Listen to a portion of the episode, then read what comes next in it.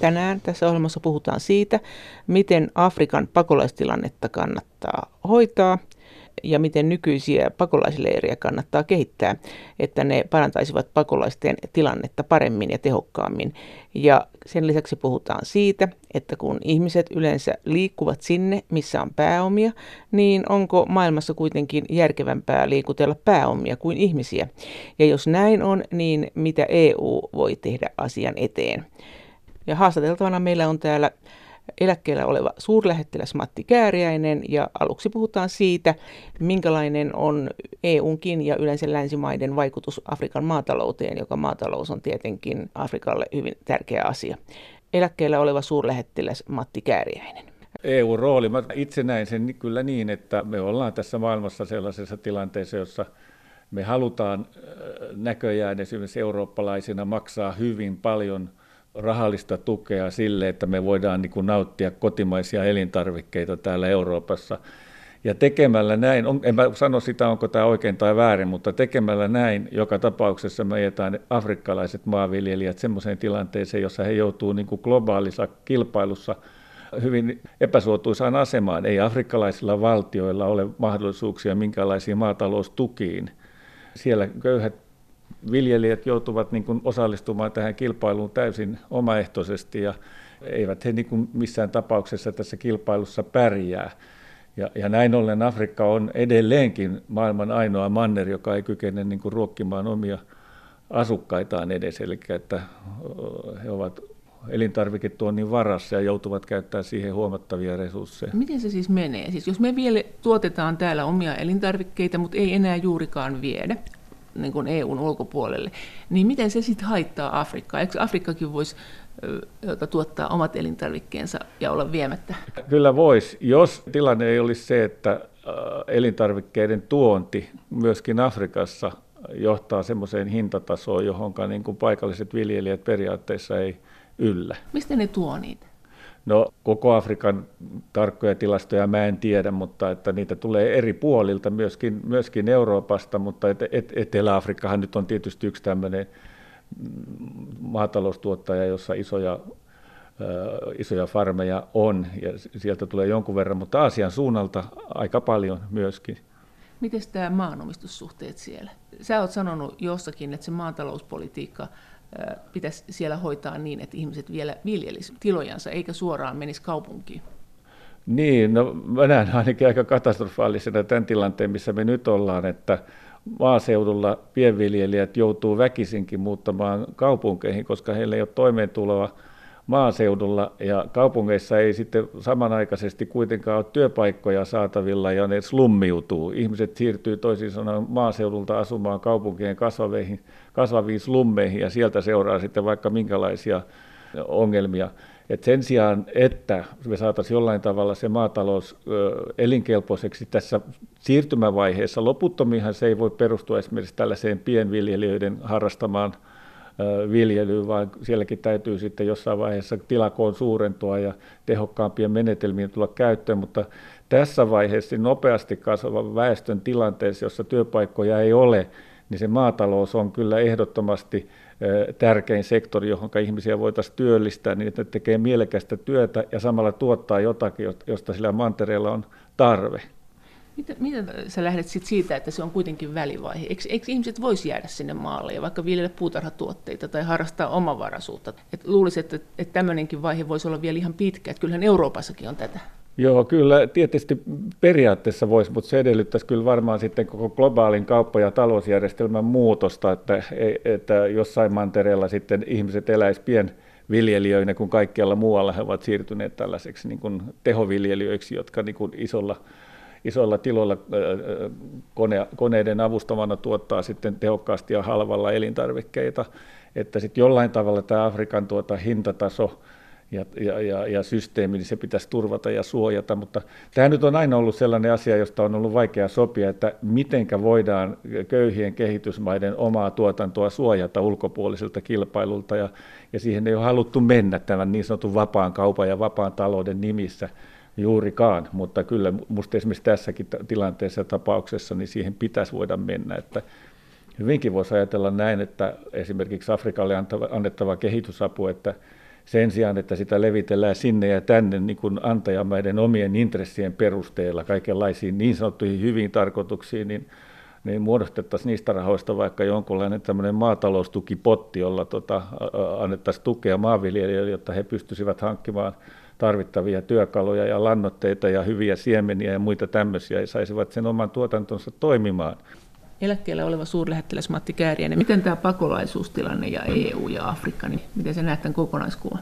No pakolaisuus johtuu kyllä nyt varmasti pääasiassa siitä, että EU on niin monta, monta, monta kertaa rikkaampi kuin Afrikan maat on ja afrikkalaiset enenevässä määrin tietävät tämän asian ja heillä on kokemuksia siitä, heillä on kontakteja Euroopassa, rikkaissa maissa, he tietää, että se köyhä ja kurja elämä, missä he monasti elävät, jossa ei niin tämmöistä positiivista tulevaisuuden näkymää ole, niin se on muutettavissa keplottelemalla jollakin tavalla Eurooppaan ja löytämällä sieltä mikä tahansa työpaikka, että, että tutkijathan on tämän todenneet, että kuka tahansa työläinen jossain Afrikassa niin kun hän pääsee sitten rikkaisiin maihin, vaikka Euroopan unioniin, niin hänen tuottavuutensa moninkertaistuu, hänen tulotasonsa moninkertaistuu, ja he ovat tämän siirtoliikkeen, muutto, siirtolaisuuden suurimmat voittajat niin kuin yksilötasolla ilman muuta. Ja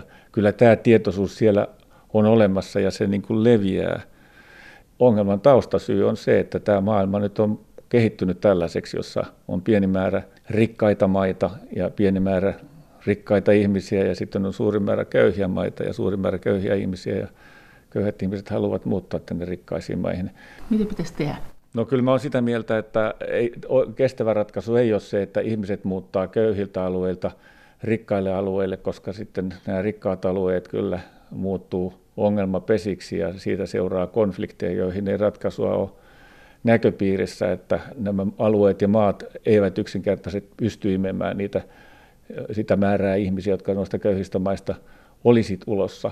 Ja sen takia niin viisaampi ratkaisu olisi siirtää osaamista, teknologiaa, resursseja näille köyhille alueille ja, ja koittaa kehittää niistä sellaisia alueita, että halukkuus muuttaa sieltä pois vähenee. Ja tästähän tässä loppujen lopuksi on kysymys. Ja se varmasti tarkoittaa sitä, että meidän pitää tästä omasta hyvinvoinnista jossain määrin myöskin olla valmis tinkimään – ja siirtää niitä resursseja sitten heidän käyttöönsä enemmän. Nythän on ehdotettu tämmöistä, että tämmöisiä pakolaisleirejä, mitä on, että ne pidettäisiin Afrikan puolella, EUn ulkopuolella. Sitä mm. on kritisoitu aika paljon. Että miten sä oot tästä mieltä? No mä oon sitä mieltä, että nämä pakolaisleirit, jotka tällä hetkellä on olemassa ja käytössä, niin ne on konseptina toimimattomia. Ne on tällaisia hätäapukeskuksia, jossa ihmisiä pidetään minimituella hengissä, mutta joilla ei ole muuta järkevää funktiota, että sen sijaan niin kun ihmiset joka tapauksessa rajojen yli joutuu pakenemaan näihin leireihin tulevat, niin näistä leireistä olisi viisaampi kehittää tällaisia niin kuin toimivia taloudellisia yksikköjä, joissa ihmisille opetettaisiin taitoja, erilaisia taitoja, jotka sillä alueella heidän omassa maassa on tarpeen ja samalla valmistettaisiin heitä niin kuin palaamaan sinne omaan maahan sitten, kun siellä tilanne rauhoittuu niin paljon, että he pääsevät sinne, sinne palaamaan, että, että tämä konsepti siitä, että me muutettaisiin humanitaarisista pakolaisleireistä, muutettaisiin tämmöisiksi kehityskeskuksiksi, niin se minusta pitäisi ottaa käyttöön. Eikö sitten ole semmoisia? EU rahoittaa kaikkein eniten maailmassa kehitysyhteistyötä kiinni. Eikö näitä rahoja sitten käytetä tämmöisiin? Ei. Nämä pakolaisleirit, varsinaiset leirit, niin ne on todella, konseptina ne on humanitaarisen avun kohteita. Ja humanitaarisen apuun kuuluu se, että annetaan sen verran tukea, että ihmiset siellä hengissä pysyvät ja sen verran terveyspalveluja ja minimimäärä, mutta niin kuin se, että niistä tehokkaasti lähdettäisiin kehittämään tämmöisiä taloudellisen toiminnan mahdollisesti omillaan toimeen tulevia keskuksia pitemmällä tähtäimellä, niin, niin se, se tästä puuttuu. Että joitakin tällaisia kokeiluja on YK puitteissa joissakin pienessä mittakaavassa tehty, mutta että noin laajemmin ottaen niin sitä ei ole tehty. Mutta niin kauan kuin ne on siinä kunnossa, kun ne nyt on, pakolaisleirit, aivan epätoivoisia asuinpaikkoja, niin ei niitä kannata kasvattaa. Että, että EUhan on, kun EUn oma, voi sanoa näin, että EUn oma pakolaispolitiikka on aika lailla totaalisesti epäonnistunut, niin todellakin lähtenyt vain siitä, että he antaa rahaa, jotta jotkut muut maat pitävät nämä pakolaiset pois Euroopan rajoilta, että niin kuin Turkin kanssa kuudella miljardilla eurolla saatiin aikaa sopimus, että pakolaisten tulee Eurooppaa pysähtyä. Ja, ja Keniaan, jossa on melkein miljoonan pakolaisen, pakolaisleiri siellä Koillis-Kenian alueella, niin he, he saivat ilmeisesti noin miljardi dollaria. Mutta oletko nyt sitten kääntänyt kelkkas, kun oot sanonut, että kehitysapu, jota, jota osin nämä pakolaisleiritkin on, että se ei ole hyvä idea. Oletko nyt sit sitä mieltä, että pitäisi olla toisenlaisia pakolaisleirejä? Pitäisikö koko kehitysapu järjestää niin, että olisi tämmöisiä pisteitä, missä kehittyvien maiden kansalaisia niin kuin koulutettaisiin ja jotenkin pidettäisiin huolta ja, ja tuettaisiin tämmöisessä markkinataloudessa sen sijaan, että annetaan näille hallinnoille sitä rahaa? En ole kääntänyt kelkkaani mihinkään. Se, mitä mä kritisoin aikaisemmin, niin oli se, että perinteisellä kehitysavulla tuettiin ja pidettiin yllä toimimattomia hallintoja. Eli maita ja instituutioita, jotka eivät palvelleet niitä samoja päämääriä, joita meidän virallisen kehitysyhteistyön tavoitteissa lueteltiin – että lähinnä me niin päädyttiin tukemaan toimimattomia maita ja hallintoja ja järjestelmiä, eikä auttamaan köyhiä ihmisiä. Tätä mä olen kritisoinut, että tämä konsepti täytyy voida muuttaa ja tehdä ne asiat toisella tavalla. Ja myös olen kritisoinut sitä, että meidän kehitysyhteistyöhön tai kehityspolitiikkaan ei haluttu sisällyttää näitä isoja rakenteellisia kysymyksiä, joissa me itse olisimme joutuneet tavallaan kärsimään, kuten esimerkiksi näin, että meidän omat isot yritykset eivät maksa veroja kehitysmaissa, jolloin se kehitysmaiden oma tulopohja jää liian heikoksi niin kuin pysyvälle talouskasvulle ja kehitykselle. Että, ja samaten nämä kauppapolitiikan ongelmat että me kyllä omista talo- maanviljelijöistä pidetään erittäin hyvä huoli, mutta ei pidetä huolta köyhien maiden maanviljelijöistä. Että meillä on niin kuin tässä kaksinaismoralistisia asioita paljon mukana, sitä mä olen kritisoinut. En suinkaan sitä, etteikö köyhiä maita ja köyhiä ihmisiä pitäisi auttaa. Niitä pitää ilman muuta auttaa ja paljon enemmän kuin tähän saakka on tehty, mutta se pitää tehdä oikealla tavalla. Ja kun me nyt puhutaan siirtolaisuudesta siitä, että tilanne on kärjistynyt jo niin pahaksi, että ihmiset alkaa kerta kaikkiaan kävellä köyhistä maista rikkaisiin maihin, niin siihen on löydettävä toimivia ratkaisuja. Toimiva ratkaisu ei ole se, mitä niin kuin monet niin sanotut hyvätahtoiset humanistit täällä sanoo, että tervetuloa vaan tänne. Se ei yksinkertaisesti onnistu, koska köyhissä maissa on niin paljon enemmän ihmisiä kuin rikkaissa maissa, että se ei ole, ole edes logistisesti mitenkään mahdollista, ja sen takia ratkaisu täytyy olla jossain muualla. Ja minusta tämä ratkaisu vaikuttaisi lupaavalta ja positiiviselta, ja se on myös se, mitä useat tätä asiaa selvittäneet tutkijat ovat esittäneet, että tehtäisiin näistä leireistä tämmöisiä taloudellisia yksiköitä, jotka todellakin niin voisi tähdätä siihen, että ne tuottaa sen, mikä ne vievätkin, että, että eivät olisi pitkällä tähtäimellä sit välttämättä enää edes tämmöisen massiivisen tuen tarpeessa. Jos se onnistuisi, niin ne olisivat jopa työvoiman tarpeessa. Niin, voisi olla näin, ja, ja siellä ei olisi sitten mitään tarvetta lähteä pois ihmisten eh, rekrytoitua, niin kuin monet, monet on sanonut, että nämä on terrorismin tämmöisiä rekrytointikeskuksia.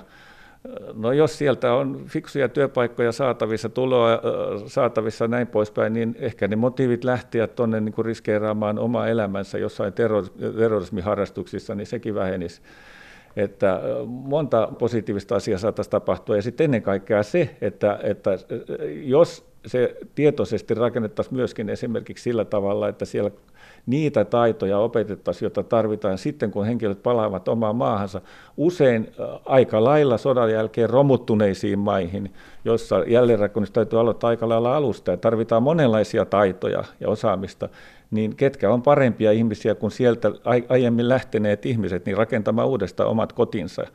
Kyllä mä näen, että tällä idealla ajatuksella olisi niin kuin paljon potentiaalia ja mahdollisuuksia ja täytyy toivoa, että se niin kuin lähtisi leviämään. Mutta meidän on päästävä sitten myöskin tässä resurssien jaossa niin kuin jollekin tolkun tasolle, että tällä hetkellä me ollaan siinä tilanteessa, että rikkaiden maiden tuki pakolaisille menee massiivisessa määrin niille pakolaisille, jotka ovat onnistuneet tulemaan rikkaiden maiden rajoille. Ja näitä pakolaisiahan on vain 10 prosenttia koko pakolaismäärästä, että se loppu 90 prosenttia näillä leireillä saa vaan niin kuin ihan todella vähän tukea. Että tästähän mä näin tämmöisen saksalaisen tutkimuksen tuloksen, jossa he totesivat, että rikkaat maat tukee 135 kertaa suuremmalla summalla niin jokaista pakolaista näissä rikkaissa maissa kuin, kuin näissä leireissä. Eli sinne leireihin menee hyvin minimaalinen määrä tukea rikkaista maista tällä hetkellä. Onko sitä laskettu, että kuinka paljon enemmän sinne leirille pitäisi panna rahaa, että siitä tulisi tämmöinen niin kuin toimiva, sä oot sanonut markkinatalous, rupeisi toimimaan siellä ja ihmisiä koulutettaisiin. Jos niin, niin paljon se olisi enemmän per pakolainen se raha? En kyllä osaa yhtään sanoa, eikä tuskin sitä kukaan on laskenutkaan. Se toi varmaan edellyttää sitä, että sinne pitäisi todellakin ruveta rakentamaan ihan tuotantolaitoksia ja jotain tehtaita ja sitä ja tätä ja tuota ja viedä niin kuin, ihan riippuen siitä kunnianhimosta, mikä se on. Ja, siitä tila- ja varmasti ne vaihtelisi tilanteitaan, että jossain Syyriassa on ihan erilainen tilanne kuin jossain Kenian koillisosassa, jossa on erilaiset taidot, erilaiset tarpeet ja, ja Turkissa voi olla paljon kalliimpaa rakentaa tämmöinen yksikkö jonnekin kuin jossain muualla, että hyvin vaikea sanoa, mutta että pitäisi niin kuin tilanteeseen sopivalla tavalla tämmöiset suunnitelmat tehdä ja, ja, ja kyllä mä uskon, että ne pystyttäisiin tekemään, jos haluttaisiin. Eli nyt kun EU ja Afrikka pitää näitä kokouksia ja tekee yhteistyötä, niin tämä kannattaisi ottaa kunnolla tai esille? Joo, joo, ehdottomasti, ehdottomasti kannattaisi ja pitäisi ottaa. Että tämä pakolaiskysymyksen ongelma on ollut se, että siihen ei ole pystytty EU-ssa sen enempää kuin Suomessakaan luomaan tämmöistä niin kuin faktapohjasta politiikkaa ja lähestymistapaa. Että se on ollut aihe, joka on ollut poliittisesti liian sensitiivinen – ja jos on ryhtynyt tätä asiaa, niin kuin sanotaan esimerkiksi siirtolaisuuteen, siirtolaisuuteen liittyviä negatiivisia asioita käsittelemään, niin on saanut hyvin nopeasti rasistin leiman otsaan.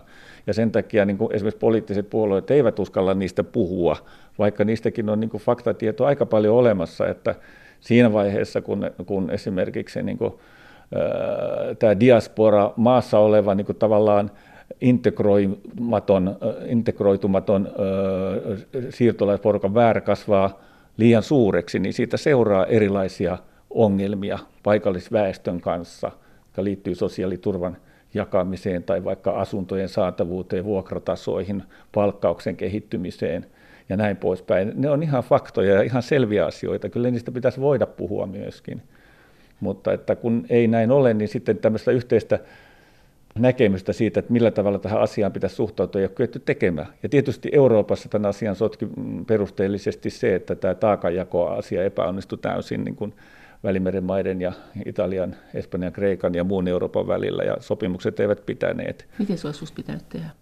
No tietenkin, mä lähden nyt tietenkin suomalaisena aina siitä, että jos sopimuksia tehdään, niin sopimukset pidetään kiinni eikä, eikä niistä luisteta. Ja sitten jos ollaan liitytty Euroopan unioniin ja ollaan osa sitä, niin myöskin kannetaan se vastuu, mikä tämmöisen unionin jäsenenä maille tulee. Et musta on aika käsittämätöntä, että siitä voidaan luistaa noin vaan, eikä mitään seurauksia tule. Että kyllähän se olisi pitänyt hoitaa sillä tavalla, kun se alun perin ajateltiin, että ne ihmiset, jotka yli on tullut, niin ei ne voi jäädä siihen Italian tai Kreikan saarille niin kuin ikuisiksi ajoiksi, että kyllä heitä täytyy siitä sitten eteenpäin siirtää, että tämä taakka todella jaetaan oikealla tavalla, mutta näin ei nyt sitten käynyt, ja ja sitten jouduttiin näihin hätäratkaisuihin Turkin kanssa ja muiden maiden kanssa. Eläkkeellä oleva suurlähettiläs Matti Kääriäinen, entä sitten siitä eteenpäin? Mitä sä olisit tehnyt pakolaispolitiikalla? Sä tunnet kehitysmaat. Mitä sä niin kun sanot?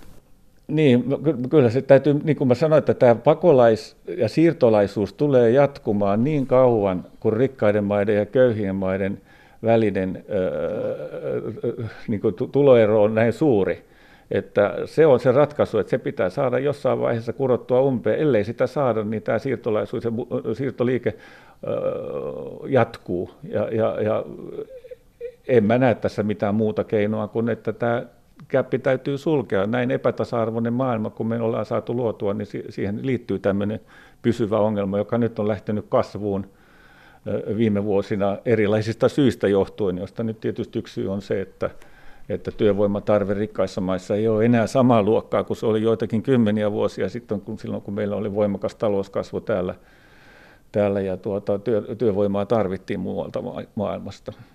Mutta olisit nyt sitä mieltä, että ihmiset pitäisi kouluttaa täällä ja sitten järjestää joku paluumahdollisuus?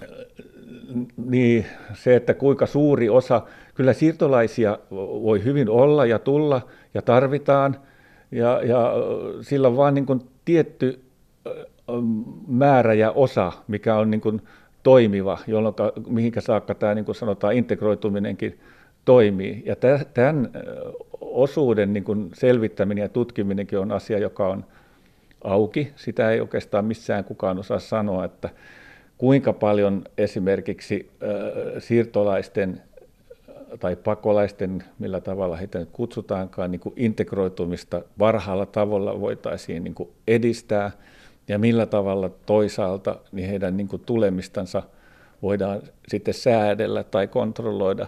Se, mitä tutkijat ovat todella havainneet, niin on se, että tämä on itsensä toteuttava ilmiö, että mitä suurempi osa väestöstä on tätä niin kuin, integroitumatonta, tätä niin kuin sanotaan diasporaa, niin, niin tuota, sen suurempi silloin myöskin on tämä siirtolaisuus, että he vetävät omaa, omia perheenjäseniänsä, tuttaviansa ja näin poispäin niin kuin enenevässä määrin myöskin tänne maahan ja tuota, silloin se siirtolaisuus kasvaa.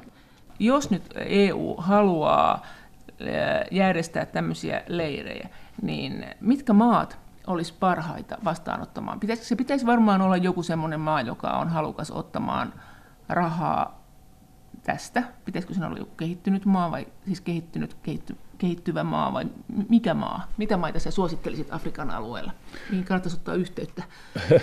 niin, no mä luulen, että näiden leirien sijaintipaikat, ne muodostuu aika lailla automaattisesti, koska pakolaiset yleensä niin kuin siirtyvät lähinnä naapurimaahan, että kävelevät suunnilleen rajojen yli ja ne leirit perustetaan siihen naapurimaahan ensimmäiseen jollain tavalla turvalliseen paikkaan.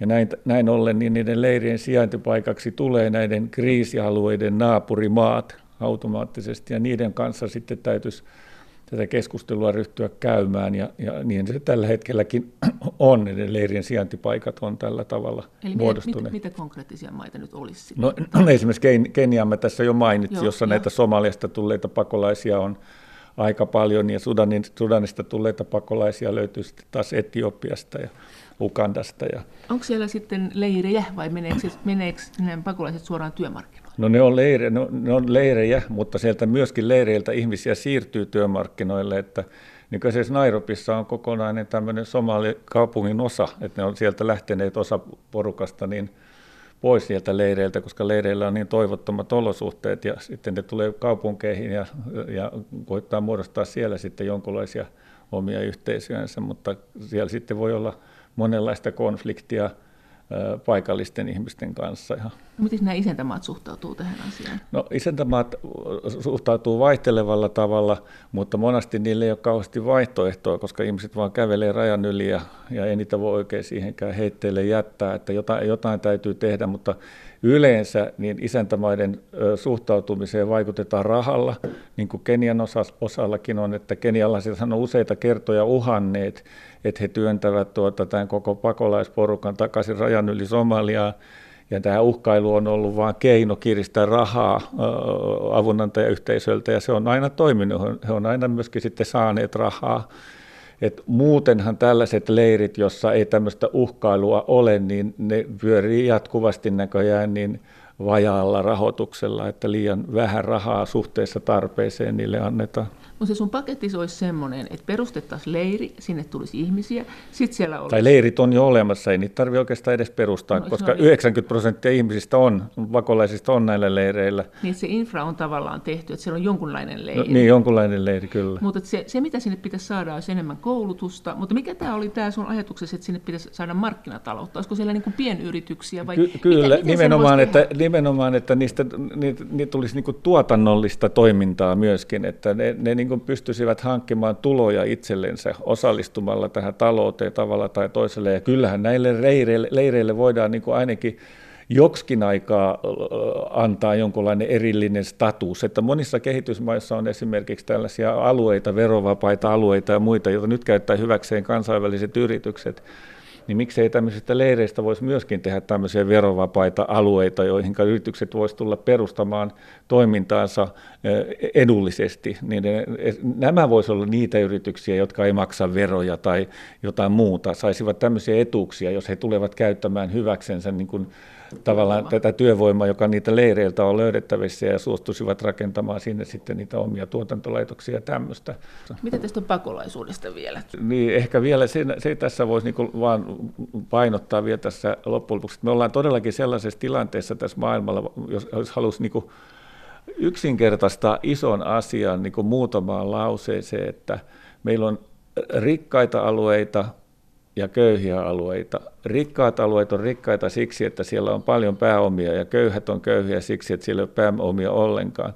Ja tällä hetkellä meillä on tilanne, että köyhiltä alueilta nekin vähät pääomat, mitä siellä on, niin ajautuu ja kulkeutuu rikkaisiin maihin. Kuten EU-alueelle. Kuten EU-alueelle. Ja sitten köyhillä ihmisillä, jotka sillä köyhillä alueilla asuvat, ei ole muuta vaihtoehtoa kuin seurata pääomien perässä rikkaisiin maihin. Ja, ja tämä on se asia, joka pitää saada muutettua ja käännettyä toiseen suuntaan, jos halutaan, että ne ihmisetkään ei kulje tänne suuntaan. Että ihmiset seuraa tässä tapauksessa rahaa, eli avainkysymys on pääomien virran kääntäminen, sen suunnan kääntäminen. Ja silloin me lähdetään liikkeelle siitä, että esimerkiksi tämä, tämä väärinkäytetty siirtohinnoittelu, joka on laittomien pääomapakojen taustalla ehkä suurin te- tekijä, että näihin puututaan tehokkaasti, ne, ne niin kuin lopetetaan ja, ja, ja myöskin ollaan vakavissaan, niin vero paratiisien kanssa ei sallita. Niin Kuinka hyvä bisnes se on toimia kehitysmaissa? Pääomapakoa on paljon, mutta sitten taas toisaalta on sellaisiakin juttuja, että 30 prosentin tuoton saat, kun sijoitat joihinkin kehitysmaihin. Että sehän on hyvin tämmöistä mm, riskisijoitusta, että ilmeisesti riskit on isot, mutta tuototkin voi olla isot. Joo, riskit voi olla isoja ja, ja tuota, tuotot varmasti on isoja erityisesti siitä syystä, että jos ei verotusta ole, niin jos sä, jos sä toimit verovapaasti, niin, niin kuin aika suuri osa näistä yrityksistä toimii, niin sillä tavalla niitä tuottoja helpommin saa. Ja tietysti kehitysmaissa on se tilanne, että siellä ei kilpailu ole ollenkaan yhtä kovaa kuin se on rikkaissa maissa. Että jos sinne ensimmäisenä menee jollekin alueelle, joka on kasvamassa, niin saattaa hyvinkin pitkälle päästä. Että ajatellaan nyt vaikka suomalaista Nokiaa aikoinaan Afrikassa, kun vielä moni ajatteli, että ei, ei köyhät afrikkalaiset mitään tämmöisiä kännyköitä tule käyttämään. No kyllä he tulivat käyttämään. Nokiasta tuli valtamerkki läpi Afrikan melkein mutta tietysti ne oli näitä halpoja tavallisia kännyköitä eikä mitään älypuhelimia, että jos ne olisikin ollut älypuhelimia jo siinä vaiheessa, niin tilanne voisi tänä päivänä olla Suomessakin toinen, mutta, mutta joka tapauksessa niin tämmöinen Afrikan valtaaminen, niin semmoisella rohkealla toiminnalla ja investoimalla sinne, niin onnistui kyllä esimerkiksi Nokialtakin aika hyvin. Eläkkeelle oleva suurlähettiläs Matti Kääriäinen, mitkä EU, EU-maat siellä toimii eniten? Ja mitkä yritykset suunnilleen, mitä sä tiedät, toimii Afrikassa tällä hetkellä? No kyllähän Euroopan suurimmat yritykset varmaan aika lailla siellä toimii ylipäätänsäkin ja, ja usein on sillä tavalla, että yritykset tulee entisistä siirtomaa isännistä, että englantilaisia yrityksiä löytyy paljon englannin vanhoista siirtomaista, portugalilaisia Portugalin siirtomaista ja ranskalaisia Ranskan siirtomaista. Ja sitten on isoja energiayrityksiä, jotka toimii pitkin rannikkoa niin kuin öljy- ja kaasubisneksessä – ja, siellä on esimerkiksi italialaisia ja, ja, ja saksalaisia ja ranskalaisia ja näin poispäin. Ja, ja sitten on tietenkin yksi tämmöinen iso osa-alue on kalastus, että e, eurooppalaisia, niin kuin ennen kaikkea espanjalaisia, portugalilaisia, kreikkalaisia, italialaisia kalastajia kulkee pitkin Afrikan rannikkoa ja, ja jotkut sanoo ryöstökalastaa, mutta joskus heillä on jonkinlaiset muodolliset sopimukset, joskus ei. Et tämä kalastuskin on yksi sellainen asia, joka on vielä aika lailla käsittelemättä, että Afrikka menettää valtavia summia niin kuin menetettynä kalasaaliina. Tähän asiaan varmaan EU pystyisi vaikuttamaan. Ehdottomasti pystyisi, mutta nämä maat, jotka tuota siitä tällä hetkellä hyötyy, niin blokkaa tämmöisen yhteisen päätöksenteon, että ei niitä eivät, ei, ei, ei Espanja esimerkiksi halua siitä luopua, että heidän trollarinsa siellä kuljeskelee pitkin rannikoita. Pystyykö Espanja yksipuolisesti sanoa näin sentään? No tuskin se nyt ihan noin vaan pystyy sanomaan, mutta että kyllä EU on tunnettu siitä, että jos siellä niin kuin jarruttaa, niin yksikin maa pystyy jarruttaa päätöksentekoa aika pitkälle ja mitä suurempi maa on, niin sen enemmän se pystyy jarruttamaan. Miten merkittävä se kalastusasia on niiden kehitysmaiden kannalta?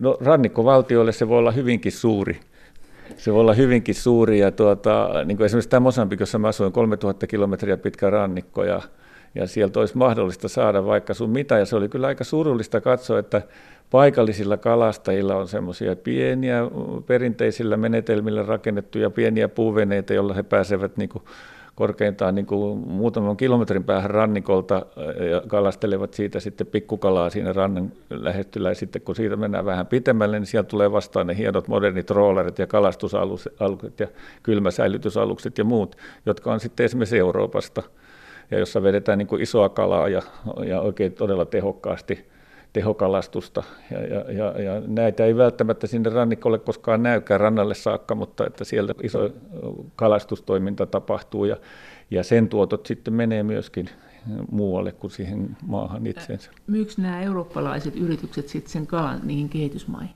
Ei. Kyllä me syödään, kun tuonne menee Ranskan niin, Rivieralle tai jonnekin muualle hyvään rantaravintolaan syödään, syömään Kings Bronzea tai jotain muuta, niin se saattaa hyvin olla mosambikilaista. Että liikakalastus on siellä ollut jo vuosikausia suuri ongelma, että ne meret on tyhjenemässä kovaa vauhtia. No tästähän on puhuttu viime aikoina.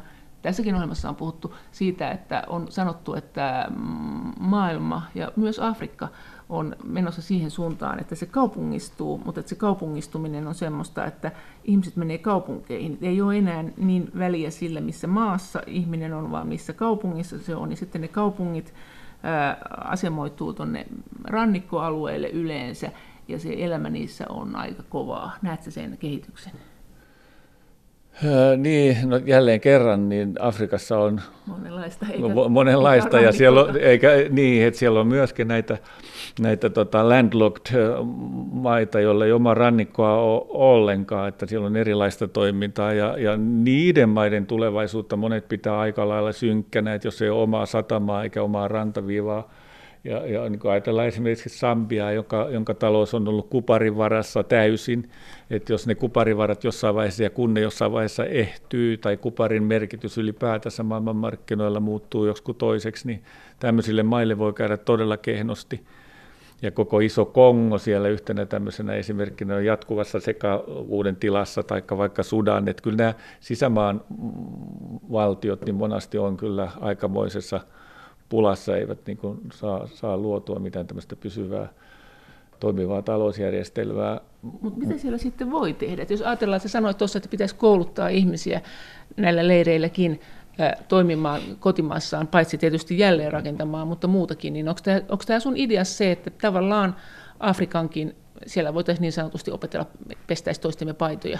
Että ei sillä oikeastaan ole väliä, että kunhan nyt jotain tehtäisiin, että no, ostettaisiin muualta. Se, se, joo, se on näin. Ja sitten taloustieteilijät hän puhuu tämmöisestä asiasta kuin suhteellinen etu. Että jokaisella maalla on jonkunlainen suhteellinen etu, niin kuin esimerkiksi naapureihin verrattuna. Jollain alalla. Jollain alalla. Ja se on se, mistä pitäisi lähteä liikkeelle, minkä varaan pitäisi niin kuin rakentaa. Sielläkin Et kyllä, kyllä niin suhteessa naapureihin, eihän niiden pidä verratakaan itseänsä niin kuin suoraan esimerkiksi Kiinaan Joo. tai globaalisti, että kyllä siinä aina häviää. Mutta kun Kiinakin lähti kasvamaan, niin Kiinakin lähti suunnilleen teepaitojen tuotannosta liikkeelle. Ja tällä, päivä, tällä hetkellä me ollaan tilanteessa Kiinan kanssa, jossa niin kuin pelätään sitä, että että siitä tulee tämmöinen korkean teknologian huippumaa ja se ohittaa Yhdysvallat ja Piilaakson ja kaikki muu. Ja Huaweista on tullut niin suuri uhka tota, koko muulle maailmalle, että kaikki keino yritetään se tappaa. Et Kiina on käynyt sen niin T-paidoista tänne huipulle saakka sen kehityksen suhteellisen nopeasti. Ja, ja, ja samantyyppinen polku periaatteessa Afrikan maillekin on olemassa, niin ne pitää vaan niin se oma suhteellinen etu, etunsa löytää ja lähteä niistä naapurimaista liikkeelle. Niiden kanssa siinä voidaan alkuun kauppaa käydä ja kilpailla ja näin poispäin, mutta jokaisella maalla varmaan jonkunlainen etu on. Jot... Miten jos lähdet sitä, mitä näille, mitä näille pahimmissa, esimerkiksi Mosambikissa sä oot ollut, niin miten sä niin kuin suosittelisit niille? Mit, minkälaisia etuja niillä on naapureihinsa nähden? No Mosambikillahan on se valtavan pitkä rannikko esimerkiksi, joka, on, joka olisi nyt kalastukseen hyvin suotuisa, jos se otettaisiin haltuun. Ja Joo. toinen asia on turismi, jonka tuottaisi varmasti paljon. Siellä on maailman hienoimpia hiekkarantoja ja saaria, paratiisisaaria, niitä ja näitä, jos sitä haluaisi. Jos se olisi mosambikilaisten hallussa eikä etelä-afrikkalaisten yritysten hallussa. Ja Mosambikin suurin tietysti tämä etu, jonka varaa voi rakentaa, niin on se, että sieltähän on löydetty valtavasti kaasua, ja, ja, ja öljyäkin on löydetty. Ja tietysti niin se, jota ihmiset ei halua kuulla, mutta joka nyt on fakta, niin on se, että, että siellä on kivihiiltä ihan tolkuttomasti. Ja tänä päivänäkin sieltä kuljetetaan kivihiiltä junilla koko ajan sinne tuota, satamiin ja viedään siitä eteenpäin Intiaan ja muualle, jossa ne sitten poltetaan taivaan tuuliin. Mutta se tuota, tuottaa sinne kuitenkin yhtä ja toista, että Mosambikissa on monenlaisia tämmöisiä etuja, joiden varaa voisi rakentaa. Ja tietysti tätä maatalouttakin voisi kehittää, jos halua löytyisi. Mutta jos ajatellaan, että mistä, maista tulee tänne ja mitä ne voisi tehdä? Mistä, mistä tulee eniten tänne? No enitenhän meiltä tule, meille tulee Irakista no niin. ja Afganistanista. Ne tulee sieltä Mutta tuota, se johtuu siitä sodasta? Ne johtuu niistä sodista, joita, joita länsimaat on onnistuneesti siellä hämmentäneet, että ne tulee sieltä. Mutta Afrikasta tulee niin kuin paljon tietysti Somaliasta, Sudanista, Etiopisesta, Eritreasta. Onko näillä kaikilla myös sitten sun mielestä niin kuin tämmöisiä mahdollisuuksia, kuin tällä Mosambikillakin, niin kuin piileviä isoja mahdollisuuksia? No kyllä, mä uskoisin, että jokaisella maalla jotakin mahdollisuuksia on ja, ja sitten viime kädessä niin yhteistyötä tarvitaan muiden kanssa, että, että siihen pitää olla myöskin valmiuksia. Että Afrikalla on ollut se suuri ongelma, että ne maat eivät ole halunneet itsenäistymisen jälkeen kovinkaan paljon tehdä yhteistyötä, ne pelkää aina sen oman itsemääräämisoikeuden menetystä.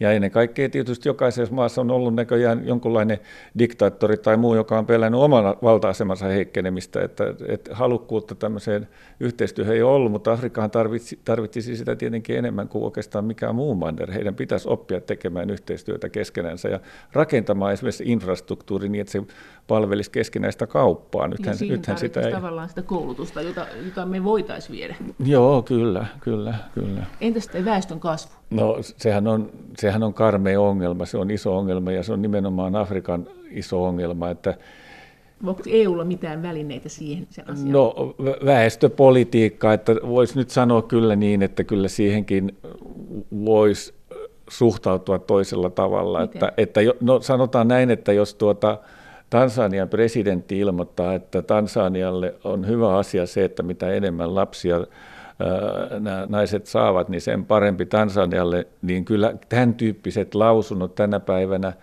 niin pitäisi EU-puolesta ilman muuta ilmoittaa, että hetkinen, että jos, jos ajattelutapa täällä on tämän tyyppinen, niin ei me katsota, että meillä on mitään mieltä niin kuin kauheasti tätä tukea. Että me, me kyllä aiotaan tehdä tämä asia ihan eri tavalla. Että Mielestäni, että jos, jos, jos ei sitä väestönkasvua hillitä, niin me vietäisiin meidän kehitysapurahoja pois? No kehitysapurahoja ei tarvitse välttämättä kaikkea viedä pois, niitä voi suunnata eri tavalla ja katsoa, mitä sitten tapahtuu. Tansaniassa taisi itse asiassa tapahtuukin sillä tavalla, että sillä taidettiin EU-suurlähettiläs kutsua kotiin aikoinaan, kun hän, eikä siitä ole kauheasti aikaa viime vuonna vissiin. Miksi? No hän oli vähän eri mieltä näistä asioista ja Tansanian presidentin kanssa. Mutta, hän vastusti väestönkasvua. No, mä en muista, oliko se nimenomaan niinku tämä, mutta kor, kor, korruptiosta puhuttiin ja, ja näistä asioista, että hän piti niin kuin hyvin, hyvin linjakkaasti kiinni EUn periaatteista ja hänet heitettiin maasta ulos. Mä sanon, että näin pitääkin toimia. No nyt me tullaan siihen kauppapolitiikkaan. Se puhuit äsken tuosta siirtohinnottelusta, sitten on puhuttu korruptiosta, sitten on puhuttu hyvästä hallinnosta, sitten on no, esimerkiksi näistä. Mitä EU voi tämmöisille asioille? Monenlaisia asioita. Siis EUn yrityksethän on niitä, jotka siellä niin kuin näitä veroja välttelevät. Hyvin suurelta osin ne EU-yritykset on niitä. Mutta että jos ei siellä kanneta veroja, niin ei kai... Se, että meidän yritykset lähtee sinne neuvottelemaan itsellensä esimerkiksi 25 vuoden verovapautta – tilanteessa, jossa se sama yritys toimiessaan jossain toisessa EU-maassa ei edes yritä neuvotella mitään verovapautta, koska se tietää, että se menisi läpi kuitenkaan eikä ole EU-lainsäädännön kanssa sopusoinnussa, niin he hyväksi käyttää näiden maiden hallintojen heikkoutta ja usein jopa suoraan lahjomalla korruption kautta hakevat itsellensä sellaisia etuuksia, jotka ei ole perusteltavissa – niin nämä on sellaisia asioita, joita pitäisi nostaa enemmän ja enemmän päivänvaloon. Millä lailla sen voisi kieltää, siis mihin vedoten?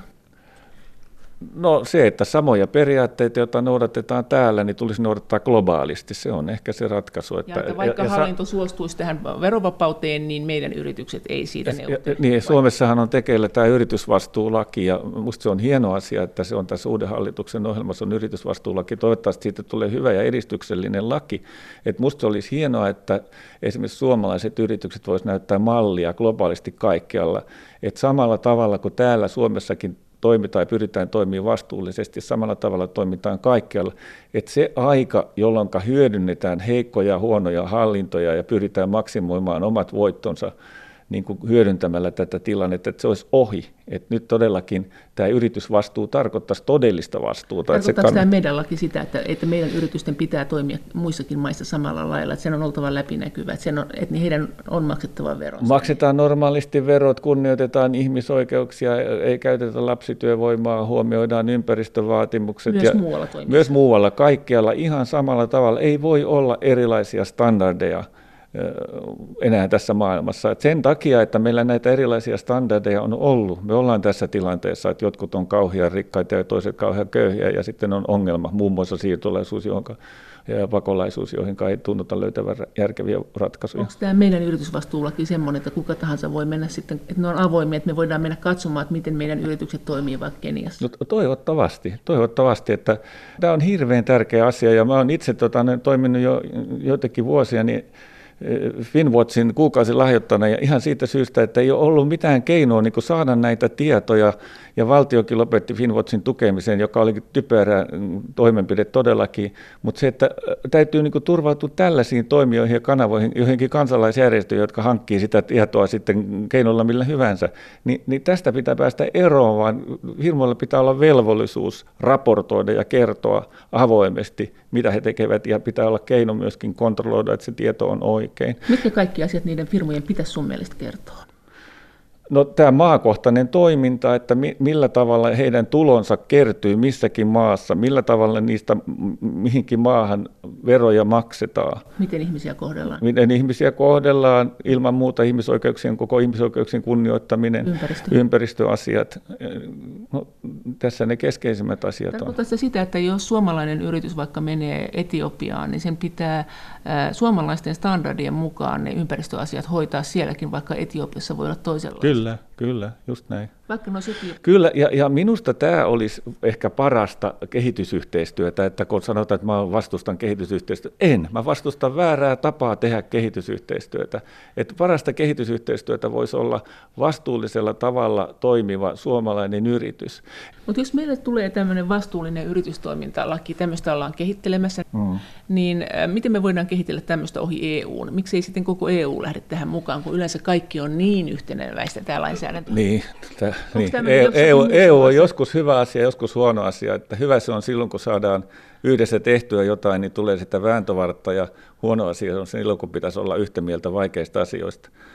Tämä voi olla nimenomaan vaikea asia, johon tuota, ei päästä EU-tasolla kovinkaan helposti, että voi hyvin olla, että jotkut yritykset joissakin maissa toimii täysin toisella tavalla ja toimivatkin, eivät lähde tähän hyvinkään helposti mukaan, mutta jonkun on aina aloitettava ja näytettävä mallia ja sitten siinä vaiheessa, kun sen kohdemaan, sen maan viranomaiset, kehitysmaan viranomaiset, jossa tämmöinen vastuullinen yritys toimii, näkee, huomaa ja ymmärtää, minkälaisia etuja siihen liittyy, niin he alkaa vaatia sitä muilta. Ja, ja kyllä mä uskon, että EU-ssa niin kuin keskustasolla voidaan esimerkiksi, kun tehdään tämmöistä poliittisia päätöksiä, niin voidaan tehdä hyviä poliittisia päätöksiä, jossa ne tavoitteet on aika hyviä, mutta niiden käytännön toteutus on sitten huonoa. Mutta jos niihin saadaan tukea politiikkatasolla, että voidaan vedota johonkin kirjoitettuun tavoitteeseen, niin silloin se jo tekee näiden yritysten niin kuin painostamisen aika paljon helpommaksi niin tiettyyn suuntaan. Että kyllä mä näkisin, että suomalaiset ja pohjoismaalaiset, uskon, että muut Pohjoismaat on tässä aika lailla samoilla linjoilla Suomen kanssa, niin, niin voisivat, voisivat olla niin mukana siinä näyttävässä mallia. Että kyllä tämä maailma tarvitsee näitä esimerkin näyttäjiä enemmän kuin koskaan tänä päivänä. Eläkkeellä oleva suurlähettiläs Matti Kääriäinen, mutta jos lähdettäisiin siitä, ja onko se nyt tätä mieltä, että koko EU kannattaisi ainakin, jos ei nyt muu maailma lähde mukaan, niin ainakin EUn yritykset niissä maissa, niin ei neuvottele verovapauksia, tekijöiden kohtelu on suunnilleen yhtä hyvää tai yhtä hyvää kuin hmm. EU-ssa, plus nämä ympäristökriteerit. niin tällä jo päästäisiin aika pitkälle. Ehdottomasti, ehdottomasti että, että todennäköisesti sitten vastustajat toteaa, että eihän EU voi näin menetellä, tästä tulee lisäkustannuksia ja me joudutaan huonompaa kilpailuasemaa verrattuna niihin yrityksiin, jotka tulee EUn ulkopuolelta, mutta toisaalta niin on kyllä tehty semmoisia havaintoja, että vastuullisesti toimivat yritykset tuottaa parhaiten. Ja, ja esimerkiksi pörssikurssit niiden yrityksen osalta niin on, on nousseet enemmän kuin muiden, että että kyllä mun mielestä tällainen vastuullinen toiminta on tulevaisuuden toimintaa ja, ja siitä ei irti pääse kukaan enää tällä hetkellä, kun tämä ilmastonmuutos tulee vastaan ovista ja ikkunoista kaikkialla, niin näitä asioita seurataan enemmän ja enemmän on opittu seuraamaan ja miten valvomaan. Se, miten sitten, tämä on kuitenkin hämmästyttävää, että tämä luku, joka jossain oli, onko tämä sinusta uskottava, että siellä saa 30 prosentin tuoton? Helposti, tai jos toisinaan. Varmaan se riippuu yrityksestä ja, ja toimialasta ja näin poispäin, ja varmaan on semmoisiakin, joissa tulee tappiota, mutta, mutta voisin kuvitella, että helpostikin voi tuon tyyppisiä voittoja tulla. Et, Mutta minkä takia sitten se pääoma sieltä pakenee, jos siellä on näin e, hyvät markkinat? No se pakenee siksi, että siellä ei ole pääomamarkkinoita, niitä ei ole sinne rakennettu, ja sehän se ongelma on, että esimerkiksi näiden kehitysmaiden oma eliitti, taloudellinen ja poliittinen eliitti, jolla saattaa olla hallussa aika paljon pääomia, hekään eivät usein sijoita niitä pääomia omaan maahansa, vaan sijoittavat ne muiden maiden pääomamarkkinoille. No voisiko tähän ajatella sitten, että tähän rakennettaisiin kyllä, joku kuvio? Eli mikä tähän pitäisi rakentaa? Kyllä, kyllä ehdottomasti että tällaista niin kuin finanssialan yhteistyötä ja avoimuutta ja, ja muuta. Ja, ja ne pankit, jotka siellä toimii, niin et, pankkivalvonta on esimerkiksi yksi asia, johon pitäisi kiinnittää ole? paljon enemmän. No kansainväliset isot pankit tekee operoi ihan miten sattuu. Eli että, tekee mitä? Et, no, no, no mä voin nyt sanoa esimerkkinä. Esimerkiksi Credit Suisse oli yksi niitä suuria pankkeja, joka niin kuin tuputtivat kahden miljardin dollarin niin kuin laittoman lainan Mosambikille, Mosambikin hallitukselle, joka oli niin kuin totaalinen korruptiotapahtuma puoli ja toisin, mutta Credit Suissein omat virkamiehet oli mukana sitä niin kuin sinne syöttämässä, että tämä pankkien vastuullisuus siitä, että mihin ne rahat menee, millä tavalla ne kohteet on valittu ja valvottu ja tsekattu, niin, niin, niin se, se pitäisi olla valvonnassa ihan eri tavalla. Että kehitysmaiden velkakriisi on tänä päivänä uusi velkakriisi, on, on niin kuin ihan todellisuutta, koska näitä rahahanoja on taas puoli ja toisin höllätty. Ja, ja, ja kun tuotot on rikkaissa maissa pienentyneet, pankkitoiminnan tuotot, niin pankit hakee sitten isompaa tuottoa nimenomaan kehitysmaista. Ja sinne on ruvenneet lainottamaan kehitysmaissa tämmöisiä vähänkään lupavalta näkyviä hankkeita, jossa saattaa olla monenlaista hämärää sitten takana. Ja sitä rahaa tulee pankkien kautta sitten kehitysmaihin erilaisiin kestämättömiin hankkeisiin ja jopa rikollisiin hankkeisiin. Ja tämä pankkitoiminnan valvonta ja seuranta, niin No se, nyt me tullaan jo sitten tähän ihan lähelle tätä rahanpesukysymystä ja kaikkea muuta tämmöistä, niin, niin, niin, joka on muutenkin ollut keskustelun alla, että millä tavalla meidän pankkeja tulevaisuudessa valvotaan ja niin seurataan, niin se on kehitysmaiden osalta erittäin iso ja tärkeä kysymys myöskin. Mikä on laiton laina? No, laiton laina on sellainen, jossa ei ole niin kyseisen maan lainsäädännön mukaista hyväksyntää vaan, siis... vaan siihen on kirjoittanut alle nimensä henkilö, joka, jolla ei ole sitä mandaattia. Toisin sanoen Mosambikissa kävi sillä tavalla, että tämä kahden miljardin dollarin laina, niin se olisi kaivannut ja vaatinut parlamentin käsittely ja hyväksynnän, mutta sitä ei, se olisi ollut perustuslain mukainen menettely, mutta sitä ei näin tehty, vaan, vaan sen allekirjoitti sitten – virkamiestason henkilö, tai taisi olla itse valtiovarainministeri, joka tällä hetkellä onkin pidätettynä, mutta tuota,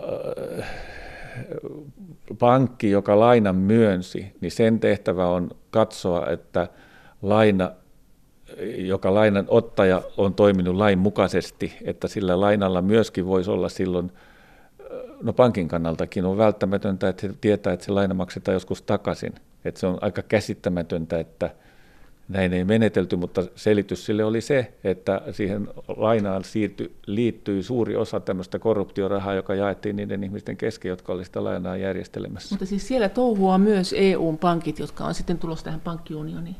Kyllä, ehdottomasti touhuvat. Siellä on EU-pankkeja vaikka kuinka paljon.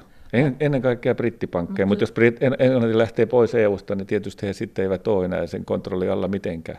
No mitä sitten korruptio? Mitä sille voi? Että meillähän on EU-sakin maita, joilla on tämä korruptio-ongelma. On. Mitä voi tehdä? Voiko EU tehdä tälle jotakin? No ehdottomasti voi. Että, että en mä usko, että tuossa muuta on kuin, kuin just nämä, että edellytetään, edellytetään, että siihen korruptiovastaiseen toimintaan aidosti sitoudutaan ja, ja lähdetään niin ottamaan tiettyjä askelia, jotka vie siihen suuntaan. Mutta kuunteleeko ne meitä, jos joku Kiina saattaa tarjota niille rahaa? No si, siinä, si, siinähän, se, siinähän se dilemma on, mutta että jos EU sanoo, että me ollaan teidän suurin kauppakumppani ja suurin avunantaja, suurin sitä ja suurin tätä, niin kyllähän niiden pitäisi kuunnella, mutta onhan meillä nyt esimerkkiä toki tietenkin, jossa ne maat on kääntyneet sit suoraan Kiinan puoleen ja heittäneet EUn ulos, että Angola on yksi esimerkiksi semmoinen No mitä, se näet, mitä siellä sitten tapahtuu? Miten, kun me EU-ssa ollaan huolissamme Afrikan epävakaudesta, hmm. niin minkälainen sementtinen vakauttaja Kiina on ollut? Että onko Kiinasta ollut EUlle siinä mielessä hyöty? Öö, siis onko Kiinan toiminta vakauttanut niin. Afrikkaa? No, jos ajattelee näin, että taloudellinen kehitys toimii jonkunlaisena vakauttajana, niin kyllä se siinä mielessä voi olla jossain paikoin tämmöinen vakauttaja kyllä mutta tämmöinen pitkän tähtäimen stabiliteetti yhteiskunnassa kyllä varmaan edellyttää sitä, että siellä sitten alkaa nämä demokraattiset rakenteetkin vahvistua ja kehittyä ja vapaa media ja oikeuslaitokset ja tämmöiset. Ja näissä asioissa Kiina ei nyt varmaan kovin paljon ole auttanut. Et, et se on niin kaksipipunen juttu, mutta niin, tämä aasialainen kehitysparadigmahan menee juuri niin päin, että – laita talous kuntoon, niin muut asiat seuraa automaattisesti perässä. Tämä on niin kuin Kiinan kehitysparadigma. Se on Kiinassa tietyllä tavalla toiminut ja jossain muissa maissa se on tietyllä tavalla toiminut ja jotkut sanoivat, että se toimii myöskin Etiopiassa tällä hetkellä ja, ja näin poispäin, että voi olla, voi olla, eikö, eikö, että se toimiikin. Eikö se perusoppi ole se, että kun tietty tulotaso ylitetään, niin sitten väestö rupeaa vaatimaan demokraattisia Kyllä, ky- no tästähän se lähtee, tästähän se lähtee. Että, Meneekö se todella näin? No tutkimusten mukaan se menee näin, ja, ja, ja, ja, ja tässähän on tämä vanha tuttu, tutkimus jo vuosien takaa, jossa 3000 dollarin per capita rajaa pidettiin semmoisena ratkaisevana, että sen alapuolella – niin nämä demokratiavaatimukset, hyvä hallintovaatimukset ja muut, niin oli vaan oikeastaan häiriö ja epästabilisoiva tekijä. Et, mutta sen yläpuolella sitten, niin sitten ne alkoi jo stabilisoimaan sitä yhteiskuntaa ja näin poispäin. Että tämmöisiä tutkimustuloksia on saatu. Sä puhuit tästä äsken tästä, että nämä, tämän, näiden investointien pitäisi tapahtua näissä maissa, että pääomaa ei saisi paeta. Mitkä kaikki tekijät siinä voisi korjata? Voidaanko me vaikuttaa siihen asiaan jollain lailla, että se pääoma ei pakene? Tietysti tämmöinen niin kuin mielivaltainen hallinto on aina riski. Me voidaan vaikuttaa siihen sillä tavalla, että ne pääomathan pakenee niistä maista tänne meille. Hollantilaiset oli laskeneetkin jossain vaiheessa, että kuinka paljon Hollanti hyötyy laittomasta pääomapausta suoraan, ja se oli, puhuttiin miljardeista vuositasolla. Muut maat ei ole tällaista tota, laskelmaa tehneet, mutta se, jos semmoinen tehtäisiin, niin me voitaisiin saada aika järkyttävä tulos, koska laiton pääomapakohan on äh, tuommoinen kymmenen kertaa suurempaa kuin koko kehitysapu, jota sinne annetaan, että se on niin valtavan suuri asia. Se, se laiton on sitä, että se on niin pimeätä rahaa. Tässä ei vielä ole tämmöinen tavallinen pääomapako mukana ollenkaan vai? Ei ole, ei ole tavallinen, vaan laiton pääomapako kyllä, joo. Ja tämä on se, kun sä oot sanonut, että niin kun EUn yritystenkin avoimuus, niin se on tämä vastuullinen yritystoiminta, niin se olisi se, joka tätä estäisi, että vaadittaisi lisää avoimuutta. Joo, kyllä. Mutta entäs tämä laillinen pääomapako sitten? Että onhan siellä myös sitä, että sieltä lähtee rahaa ihan ihan näinkin, että sitä rahaa vaan sijoitetaan turvaan EU-alueelle esimerkiksi. Niin, jota vastaan voi toimia sillä, että näissä maissa olisi toimivat äh, markkinat, pääomamarkkinat, että siellä olisi laitos, pankkilaitos, johon voi luottaa, siellä olisi lainsäädäntö, joka niin kuin turvaisi sen pääoman, että sitä ei voi takavarikoida. Että niillä, niillä olisi, ni, no, kyllä, tietyissä tilanteissa, kun vallankaappauksia tulee ja näitä, niin niitähän siellä pelätään ja sen takia laitetaan rahat turvaa jonnekin muualle ja presidentit lähettää ne miljoona omaisuutensa aina muualle ennen kuin heidät valtakausi loppuu, koska pelkää, että ne rahat otetaan takaisin. Ja sitten olisi myöskin nämä niin kuin pörssit, jossa sitä rahaa ja, ja, ja yritysten arvoa arvoste, arvioidaan ja muuta, että ne olisivat toimivia ja luotettavia ja avoimia. Kaikkia nämä on semmoisia, joita voisi olla ja pitäisi olla kehitysmaissakin. Et nyt on suunnilleen Etelä-Afrikassa ja, ja jossain muualla muutama tämmöinen paikka, mutta muuten niin kuinka moni haluaisi nyt lähteä kovasti investoimaan esimerkiksi Maputon pörssiin? Et, näin sanoi eläkkeellä oleva suurlähettiläs Matti Kääriäinen. Ja Areenasta löytyy tämän ohjelman kohdalta linkki, jonka takaa voi lukea lisää Matti Kääriäisen ajatuksia siitä, miten pakolaisongelma kannattaisi hoitaa. Kiitos teille kaikista kommenteista ja viesteistä. Kaikki kommentit ovat aina erittäin tervetulleita ja niitä voi lähettää sähköpostiosoitteeseen maija.elonheimo.yle.fi ja sen lisäksi me voimme keskustella näistä asioista yhdessä Twitterissä.